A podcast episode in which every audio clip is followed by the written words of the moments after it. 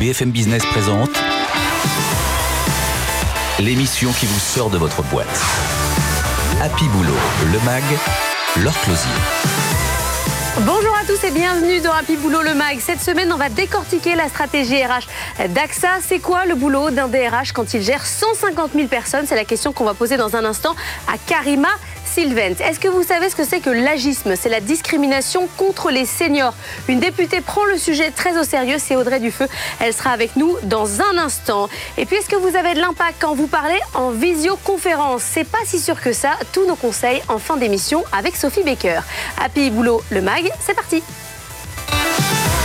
BFM Business, Happy Boulot, le MAG, l'exécutif de la semaine.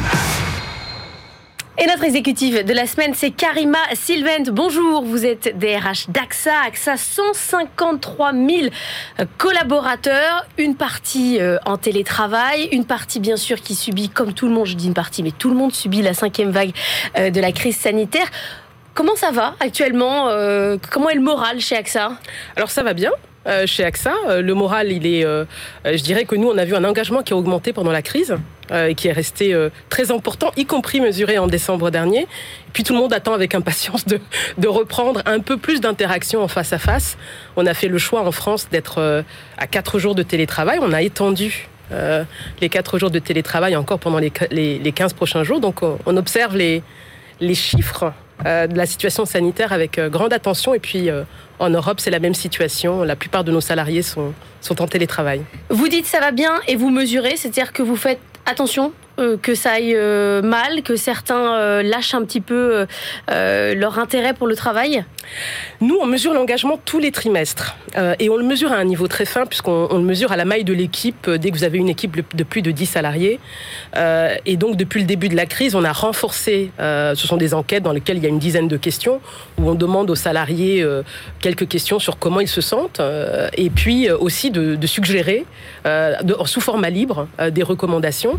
Et effectivement, depuis euh, le début de l'année 2020, euh, ce qu'on a observé, c'est que l'engagement augmentait euh, à peu près plus de 60%. ce, qui, ce qui est très important. Et quand je regarde, moi, dans le détail, pourquoi Hein, parce que c'est intéressant de regarder pourquoi. C'est vraiment le sujet de la cohésion d'équipe et du rôle des managers qui fait que bah, nos managers ont été au top, hein, pour résumer. Et, je pense que grâce à eux, le, les collectifs ont tenu.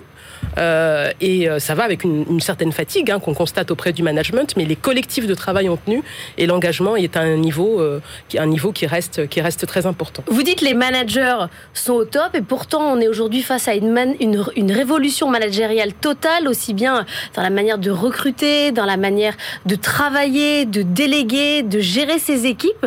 Vous, chez vous, ça va?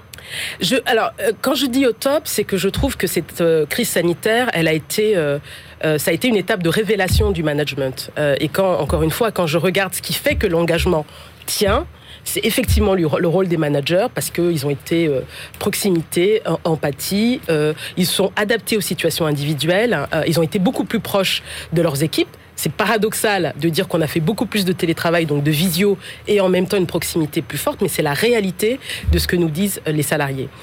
ensuite, effectivement, c'est difficile. Donc il ne faut pas se le, cacher. Je pense que c'est difficile. Toutes les entreprises vivent une révolution qui ne va pas s'arrêter avec la pandémie, parce que je ne pense pas, moi, que la pandémie soit une parenthèse. Je pense qu'on est au début d'un mouvement de fond euh, et de révolution des, manières de travailler. Donc, effectivement, le rôle du manager, euh, il, est, euh, il, est devenu ou il devient de plus en plus complexe avec ses joies et ses difficultés d'ajustement, parce que il faut manager des équipes qui sont sur, sur site, qui sont en télétravail et qui n'ont pas les mêmes besoins, pas les mêmes aspirations.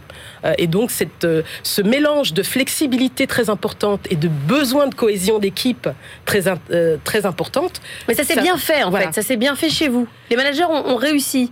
Alors pour l'instant, euh, je trouve qu'on réussit bien. On a des besoins d'accompagnement qui sont importants et nous le faisons. Par exemple, euh, nous avons créé euh, cette année une académie des managers. Nous avons, nous avons 10 000 managers en France, hein, enfin en France, dans le monde, sur l'ensemble des collaborateurs que vous avez mentionnés. Et nous avons créé une académie des, des managers pour les former. Donc pour l'instant, quand je mesure l'engagement des managers, effectivement, l'engagement est l'engagement tel qu'on le voit hein, au travers de nos instruments d'analyse analyse est important. L'engagement de nos collaborateurs. Et vous les laissez pas dans la nature. Vous les formez, vous les suivez. On les forme, on les accompagne, on recueille leur avis aussi.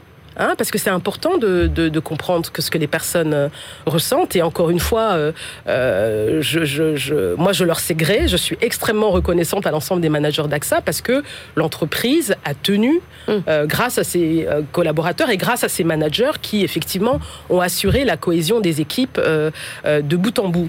En mars 2020, comme la plupart des entreprises, nous, on a mis euh, sur deux, trois semaines l'intégralité de tous nos collaborateurs mmh. dans le monde en télétravail. Donc, euh, on était équipés techniquement, mais le sujet, c'était pas la technique. Oui, c'était hein, vraiment le reste, la capacité humainement. à le faire humainement.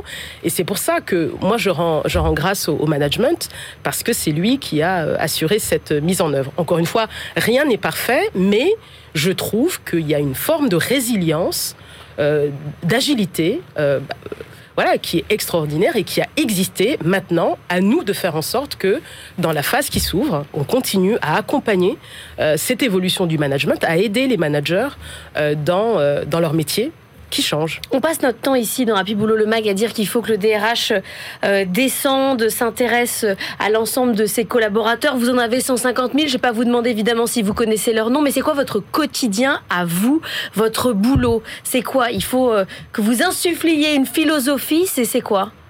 Alors mon, mon quotidien euh, à moi, c'est, euh, c'est, je dirais deux choses. C'est d'abord euh, avec mes équipes. Et quand je dis mes équipes, elles sont à Paris, mais elles sont, ce, ce, sont aussi l'ensemble des équipes qui sont dans nos entités, dans le groupe, donc les équipes RH, avec lesquelles j'ai dans des 50 contacts. Pays, ouais, plus de 50, 50 pays, pays, ouais. voilà. Et d'ailleurs cette semaine, je les réunis en visio pour parler justement de nos enjeux, de notre stratégie. ce sont aussi les rencontres avec les managers.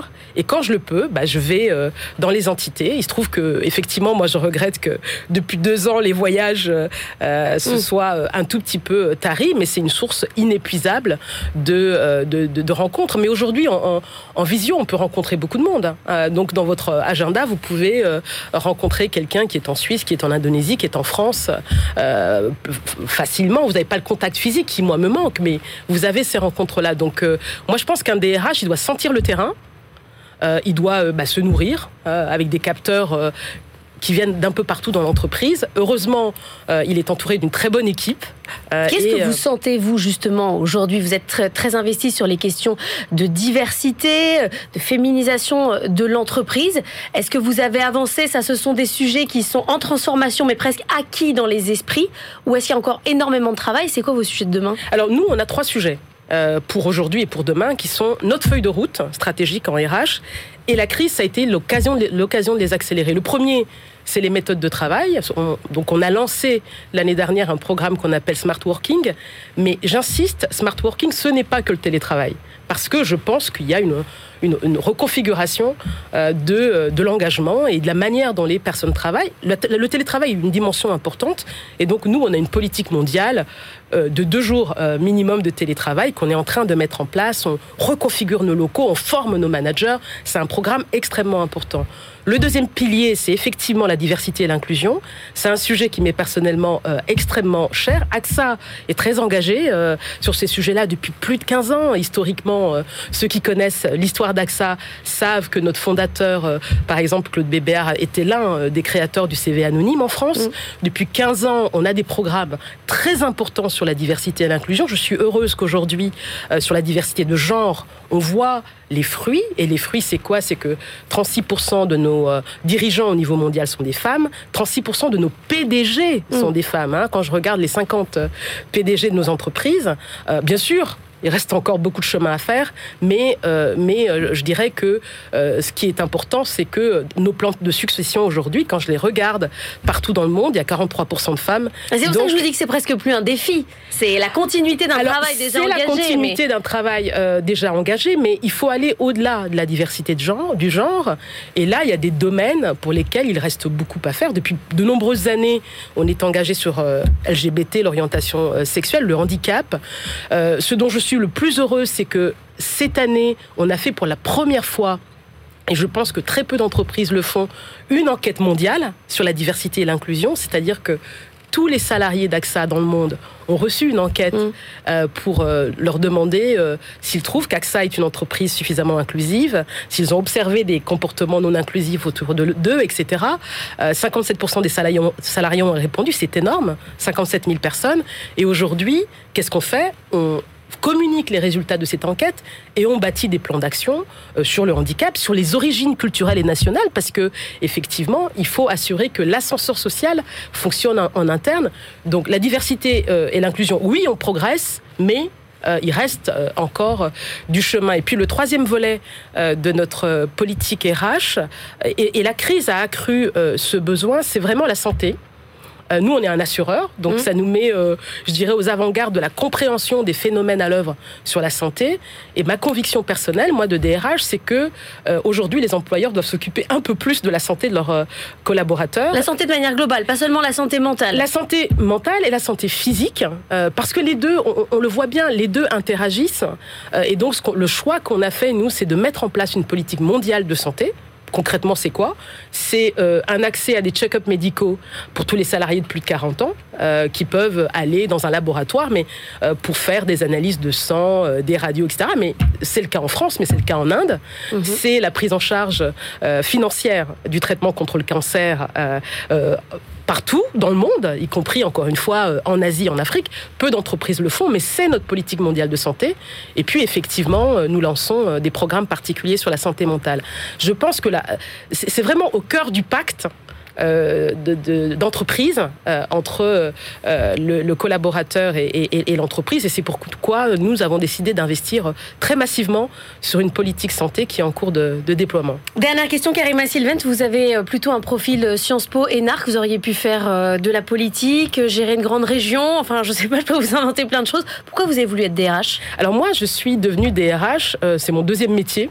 Euh, mais comment En rencontrant des DRH. Ma première carrière, vous l'avez souligné, c'était dans l'administration et je m'occupais de restructuration d'entreprises.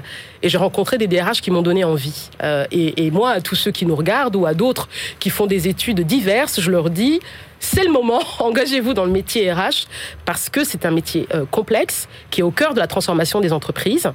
L'ARH, c'est du business, euh, et ça, j'insiste énormément. Euh, c'est de la stratégie, c'est du business. Et euh, je pense que c'est un moment formidable pour faire des ressources humaines. Voilà un métier à impact. Merci beaucoup, Karima Sylvain. Vous êtes venue dans Happy Boulot, le MAG, DRH d'AXA. On va parler de l'agisme. Est-ce que vous savez ce que c'est? BFM Business. Happy Boulot, le MAG. Better Together. Les seniors ont-ils la même place dans l'entreprise que les autres? C'est notre sujet avec Audrey Dufeu. Bonjour, vous êtes députée LREM de la Loire-Atlantique, vous êtes vice-présidente de la commission des affaires sociales et vous avez vous intéressé au quotidien à la question de ces seniors au travail. On fait dans l'entreprise de l'agisme. Qu'est-ce que c'est? Je m'intéresse au vieillissement en général de la population. Et en fait, très vite, on se rend compte que les discriminations liées à l'âge, elles arrivent passé 45 ans en entreprise et donc sur cette deuxième euh, partie de, la carrière. Donc l'agisme, c'est tout simplement un, phénomène sociologique qui a été identifié aux États-Unis, qui résume toutes les discriminations où euh, l'âge est vraiment la, la source de, de, la discrimination. Et on se rend compte que les femmes, d'ailleurs, sont davantage euh, pointé et, et, par, par ce phénomène. Dans le Code du travail, il y a écrit discrimination euh, par l'âge, le sexe, etc. Mais est-ce qu'il y a beaucoup de dénonciations? Est-ce qu'on se sent fragile, en fait, plus que pour les autres discriminations? Très peu, parce qu'il y a un vrai non-dit au niveau de l'âge pour plusieurs raisons. Une des premières raisons, c'est que les personnes ne sont pas forcément conscientes des discriminations en lien avec leur, leur âge. On parle beaucoup du sexisme, du racisme, mais très peu de l'agisme. C'est vraiment un phénomène euh, très, très nouveau. Et euh, je crois qu'il faut le dénoncer. Je suis contente d'être avec vous aujourd'hui sur ce plateau parce que euh, l'essentiel, c'est de lancer l'information, que chacun réfléchisse. Est-ce que dans son milieu de travail Est-ce que je suis victime de, discrimination dans mon quotidien uniquement parce que j'avance vers la retraite D'ailleurs, on se rend compte qu'en France, euh, le taux d'employabilité chez les plus de 55 ans est assez faible. Hein. il est de 52% et de 33% chez les plus de 60 ans.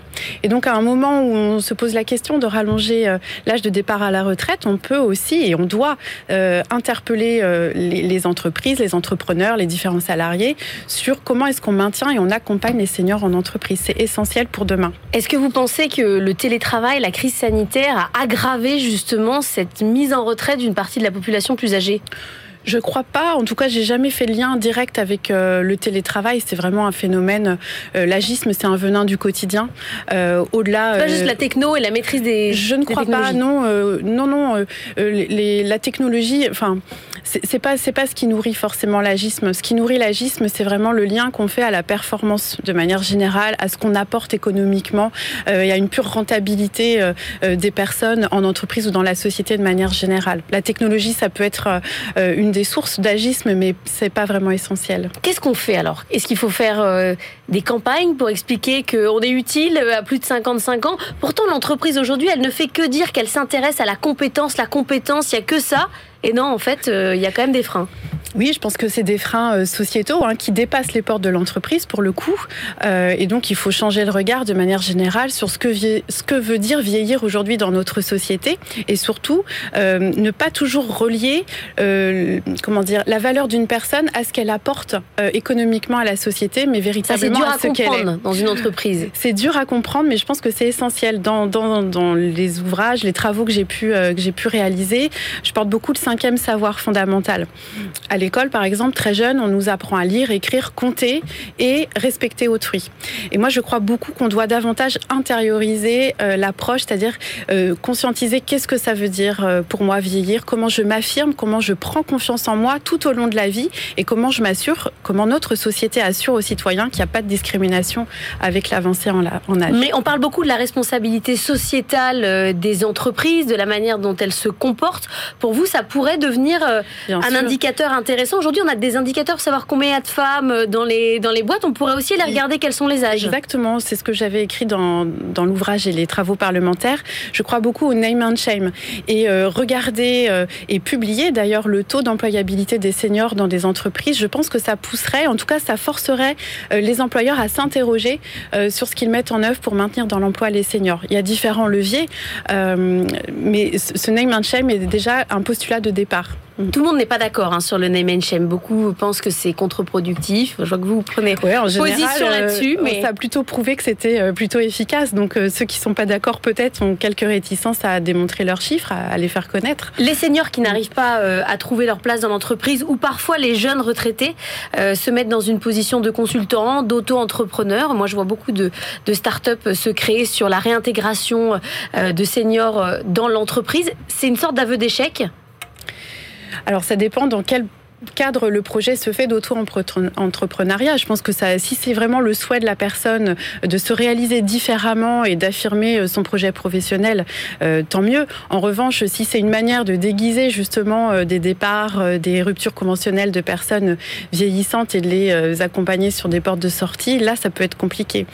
encore une fois, ce cinquième savoir sur je m'affirme et j'exprime ce que je veux pour moi-même en vieillissant, je pense que ça doit vraiment être la base de tout. Mais est-ce que vous, en fait, vous placez ça sur, euh, sur un sujet personnel, de la manière dont on, se voit chacun vieillir et nos peurs vis-à-vis du vieillissement. Le vieillissement, enfin, le, regard qu'on porte sur le vieillissement, il se passe à trois niveaux.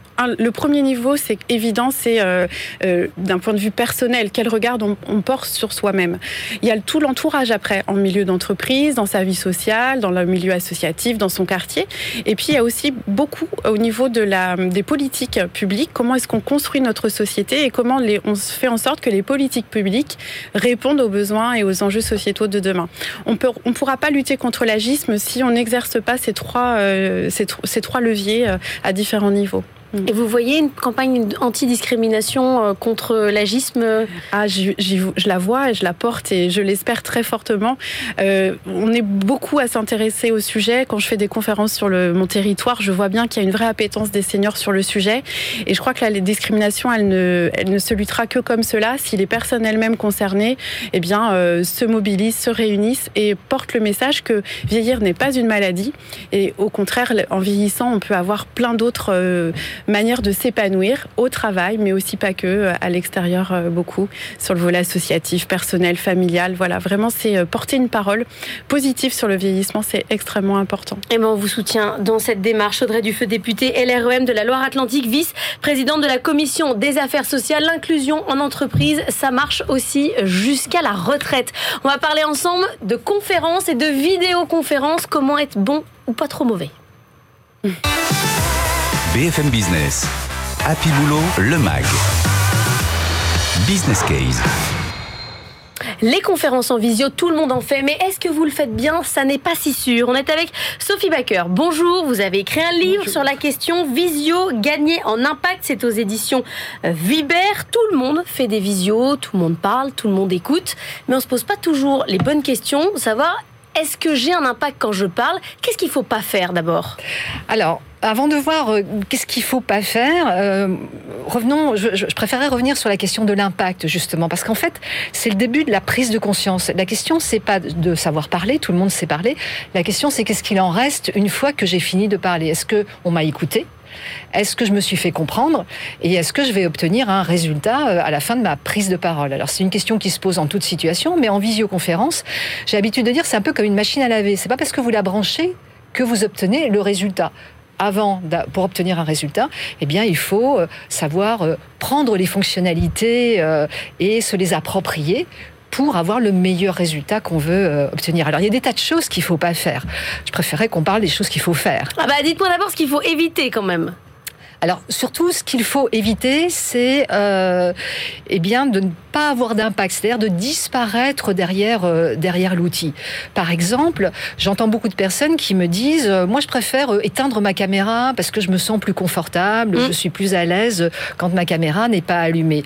Alors très bien, peut-être que la personne est plus confortable, mais est-ce qu'elle a de l'impact? La réponse est non, parce qu'on sait scientifiquement que l'auditoire, il a besoin de voir, il, il, entend mieux, il écoute mieux quand il voit. Mm. Ça, c'est les systèmes cognitifs, les mécanismes cognitifs qui font que bah, plus vous mettez de l'image, plus vous avez une chance de capter euh, l'attention. Donc si vous éteignez la caméra, eh bien, euh, vous perdez en impact, euh, je dirais, techniquement, mécaniquement. Alors qu'est-ce qu'il faut faire après? Il faut préparer, ne pas considérer qu'on peut y aller comme ça from scratch alors déjà, préparer, prendre du temps, je dirais même avant d'être connecté, euh, pour euh, caler le bon niveau d'image, le, bon cadre. On voit très souvent euh, des, images sur le plafond, mm. tout simplement parce que la caméra est plus basse que celui qui parle, donc la caméra va faire une contre-plongée. Alors, il y a deux ans, quand on a commencé. Euh, oui, j'allais vous dire, c'est bon, maintenant les gens sont conscients de ça. Bah écoutez, euh, bah, en venant, euh, je voyais votre retour antenne. Il y avait un monsieur qui était en direct, qui avait l'air très savant dans ce qu'il racontait, mais on voyait son plafond. Ouais, vrai. Donc, on s'en rend pas forcément compte, mais quand on commence à être un petit peu vigilant sur comment améliorer mon image, comment améliorer l'éclairage sur moi et pas dans mon dos, pour ne pas être en contre, à contre-jour, et pour qu'on voit mes mimiques, pour, pour, pour qu'il y, ait ce feedback, en fait, la visioconférence, c'est compliqué parce qu'il n'y a pas de feedback. C'est-à-dire, il n'y a pas de, retour, euh, il n'y a pas ce vibrato énergétique entre celui qui parle et, et celui qui Du coup, comment on mesure son fameux impact? À l'arrivée. Est-ce que euh, mes collaborateurs, à qui j'ai demandé de prendre l'ascenseur de droite, bah, est-ce qu'ils prennent l'ascenseur de droite? Autrement dit, euh, le, meilleur, la meilleure, mesure d'audience, bah, chez vous, c'est l'audimat. Dans l'entreprise, ça va être la, réalité effective de la, consigne qu'on a transmise, par exemple, ou de l'adhésion qu'on a pu obtenir euh, de ces équipes. Il n'y a, pas d'autres moyens de mesure. Après, il y a des moyens en cours de route. Vous savez ce que fait l'humain hein, de base quand il justement n'obtient pas le résultat il dit que c'est pas lui qui a mal parlé, c'est que les autres ne comprennent rien. Eh bien oui, mais il faut retourner le, prisme. Ça s'appelle un changement de paradigme. En fait, dans le temps d'avant, euh, celui qui parlait, l'orateur, était en posture de pouvoir. On l'écoutait. Aujourd'hui, et a fortiori en visioconférence, l'auditoire est aléatoire. Il est euh, distrait. Chaque élément de l'auditoire est dans sa bulle singulière. Il n'y a pas de, cohésion euh, comme il y a une cohésion dans une salle de réunion physique. Et donc, c'est-à-dire qu'il faut travailler presque encore plus pour, pour justement que les gens soient captés. Alors que dans la réunion, ils peuvent pas partir a priori. Alors que là, ils peuvent s'évader mentalement, mais ils hmm. peuvent beaucoup moins partir. Oui, alors il faut préparer. C'est très important de construire le récit, le propos différemment. Différemment, ça veut dire en mode pitch, hein, ce qu'on appelle le hmm. pitch dans, dans, le jargon, c'est-à-dire quelque chose qui va être accrocheur d'emblée, qui va être plus court que le fameux thèse, antithèse, synthèse, qui est totalement euh, dépassé finalement par, euh, par la, par la, dans le monde de la vidéo, vidéoconférence, la visioconférence en français, vidéoconférence en anglais ou en espagnol, et, euh, et construire le propos beaucoup plus concret, beaucoup plus ramassé, beaucoup plus straight to the point in English. Euh. Pensez, euh, pensez à votre impact. Quelle est l'histoire que vous allez raconter? La question qu'il faut se poser avant chaque visioconférence. Sophie Baker, vous avez écrit Visio gagner en impact. Lisez-le avant de faire une, une visio. Ça peut toujours euh, vous servir pour gagner en impact. Merci beaucoup d'avoir suivi Happy Boulot, le mag. C'est terminé pour cette semaine. On se retrouve la semaine prochaine. Je vous souhaite un excellent week-end sur BFM Business. BFM Business, Happy Boulot, le MAG. L'émission qui vous sort de votre boîte.